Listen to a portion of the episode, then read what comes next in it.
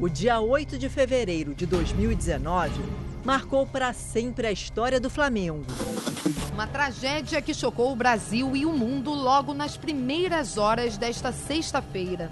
Do Ninho do Urubu, centro de treinamento do Clube do Flamengo, veio a confirmação de 10 mortos e 3 feridos em um incêndio de grandes proporções. Eu sou Bruna Delto, repórter da Record TV Rio. E neste episódio do podcast Especiais do Rio, vamos falar sobre os dois anos do incêndio do Ninho do Urubu. Um incêndio no alojamento das categorias de base do time rubro-negro, localizado em Vargem Grande, zona oeste do Rio de Janeiro, vitimou 10 meninos entre 14 e 16 anos. Outros três saíram gravemente feridos e 13 não sofreram queimaduras, mas até hoje lidam com as marcas daquela madrugada. Com certeza, né? Vai ser sempre lembrado, não vai ter Daí não vai cair no esquecimento nunca. Renato Pereira é pai do Kaique, um dos sobreviventes da tragédia. Ele não pode ver uma fogo, fumaça, isso aí ele sente, entendeu? Ele vê, ele não fica legal. O Kaique, na verdade, já teve casa aqui em casa que ele tá dormindo, ele sonhar que a casa tá pegando fogo. Isso aí não tô, não é, não é mentira nada, isso aí é realidade, entendeu? Ele acordar assustado. Logo quando aconteceu, ele, ele não quis dormir sozinho, ficou uma semana dormindo com a gente no quarto Kaique tinha 14 anos na época e muitos objetivos envolvendo futebol. Jogar no Flamengo era a realização de um sonho. Mas ele foi dispensado do clube 11 meses após o incêndio. Outros sete sobreviventes tiveram o mesmo destino. Entre eles, um ponto em comum: o trauma. O advogado Carlos Torres, que representa alguns desses sobreviventes, conta como esse difícil episódio afetou o desempenho dos meninos. Temos ciência de um caso do menino que se tornou extremamente agressivo. Eu, eu, nós temos relatos, por exemplo, de jovem que já está jogando em outra agremiação, mas que tem passado por alguns surtos curiosos. Acorda de madrugada, sabe, gritando, chorando, né? É, se algum barulho diferente acontece, Aí você imagina um menino desse, é, às vésperas de um jogo importante, a qual ele, ele é escalado, esse menino não vai ter domínio sobre as ações. Logo depois da tragédia, um acordo com o Flamengo foi assinado pelos familiares dos sobreviventes. Eles receberam uma quantia em dinheiro do clube, que garantiu a permanência dos atletas durante um ano. Em troca, foi exigido o sigilo de todos os envolvidos, sob pena de multa. Os acontecimentos daquele dia se tornaram um tema proibido para os jovens. A psicóloga Renata Silva explica a importância de conversar sobre o fato para que o assunto não se torne um tabu. Num contrato não podendo falar, provavelmente é dentro de uma dinâmica pública. Mas, ao mesmo tempo, é contenção né? Assim, para o adolescente, para o jovem, é difícil ele entender onde ele pode e onde ele não pode falar, né? Assim, então ele vai ficar é mais angustiante ainda, porque ele tem que ficar atento, porque isso faz parte dele. Como é que ele não vai falar? E se isso fica como um tema tabu, fica como um segredo. E aquilo que é da ordem do não dito fica paralisado. Então, a ideia é de poder falar sobre, porque aí tem uma possibilidade de ampliação. Diante da complexidade das consequências da tragédia, vamos destrinchar os detalhes jurídicos do episódio. Até hoje, quase nove famílias fecharam acordo com o Flamengo. Quase, porque os pais de uma das vítimas são divorciados e apenas o pai acertou os valores. Cristiano Ismério, pai de Christian Ismério, explica que segue conversando com o clube. Ah, o Flamengo nos procurou sim, entendeu? Procurou, conversamos, né? Mas questão em valor, assim, não tem valor. A vida do meu filho não vai ter valor. De nenhum menino. Se for, não vai ter valor. E como foi dito uma frase do, do presidente, também não vai virar nossa página. Entendeu? Mas aguardando, também não se fechamos para conversas com o Flamengo, nunca fizemos isso. Nosso advogado também nunca nos proibiu de falar com o Flamengo. Sempre tivemos aberto a ouvi-los, como estamos até hoje. O Christian era um garoto muito promissor, com passagens nas categorias de base da seleção brasileira. Ele iria assinar o contrato profissional com o Flamengo cerca de uma semana depois da tragédia. Em 2020, a Defensoria Pública decidiu abrir uma nova ação civil pública, pedindo uma indenização maior para todas as famílias, além da anulação do acordo de sigilo com os sobreviventes. Lembrando que eles até hoje não podem falar sobre a tragédia. A defensora pública Beatriz Cunha explica agora os detalhes dessa ação. Chegou a notícia à Defensoria e ao Ministério Público de que esses familiares eles não se sentiram contemplados com os acordos, ainda que eles tenham assinado os mesmos. Isso porque, pelo que esses, esses familiares relataram à Defensoria, é, foi apresentado um documento sem que esses familiares tenham tido a possibilidade de discutir quaisquer cláusulas e eles foram quase que compelidos a assinar.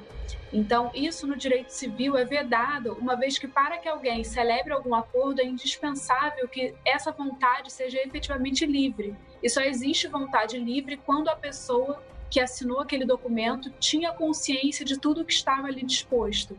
E nesse caso, a partir desses relatos dos familiares, o que será comprovado ao longo do processo, nós entendemos que essa vontade estava viciada ou seja, que esse acordo, é, que a vontade manifestada nesse acordo não era verdadeiramente livre, uma vez que os familiares não só não tinham consciência de tudo que estava, de tudo que estava ali naquele documento, como tampouco tiveram a possibilidade de discutir de igual para igual com o Flamengo os termos daqueles, daquele acordo.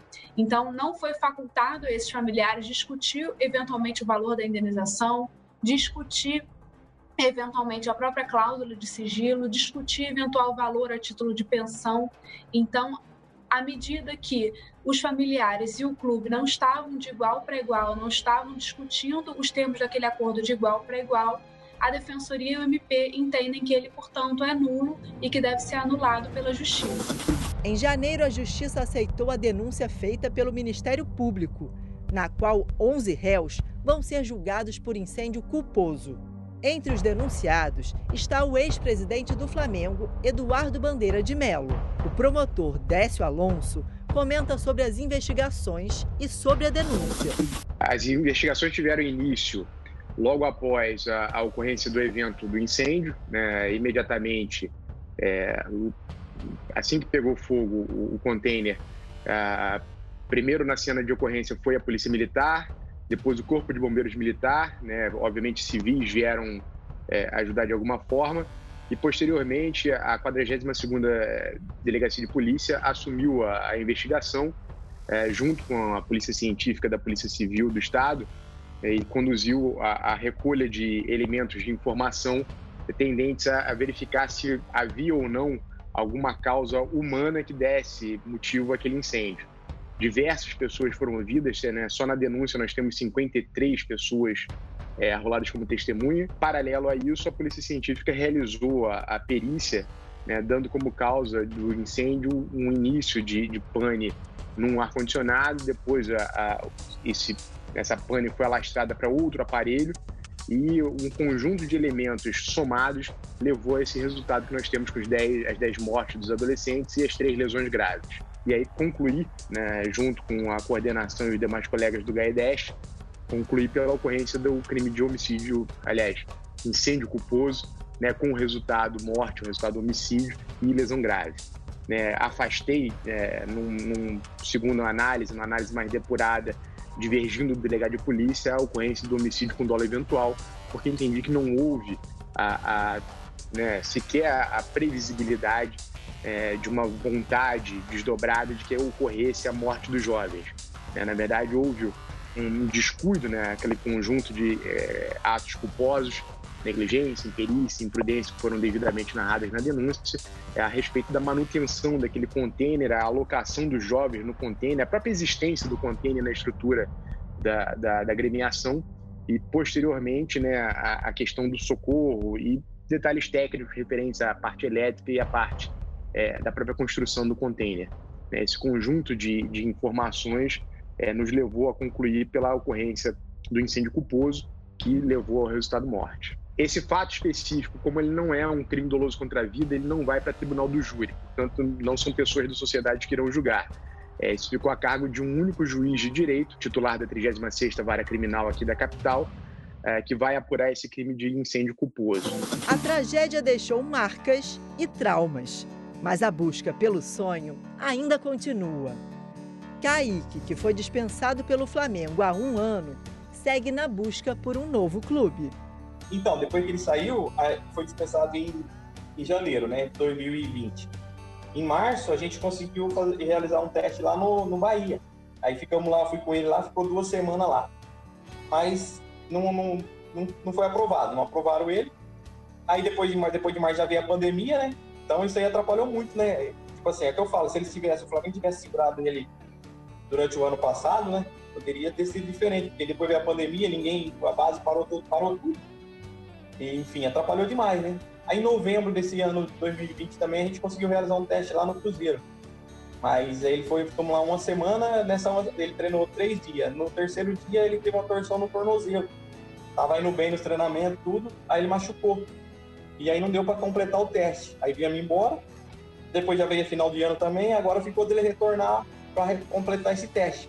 Agora vamos ver, que voltar isso a gente vai voltar lá.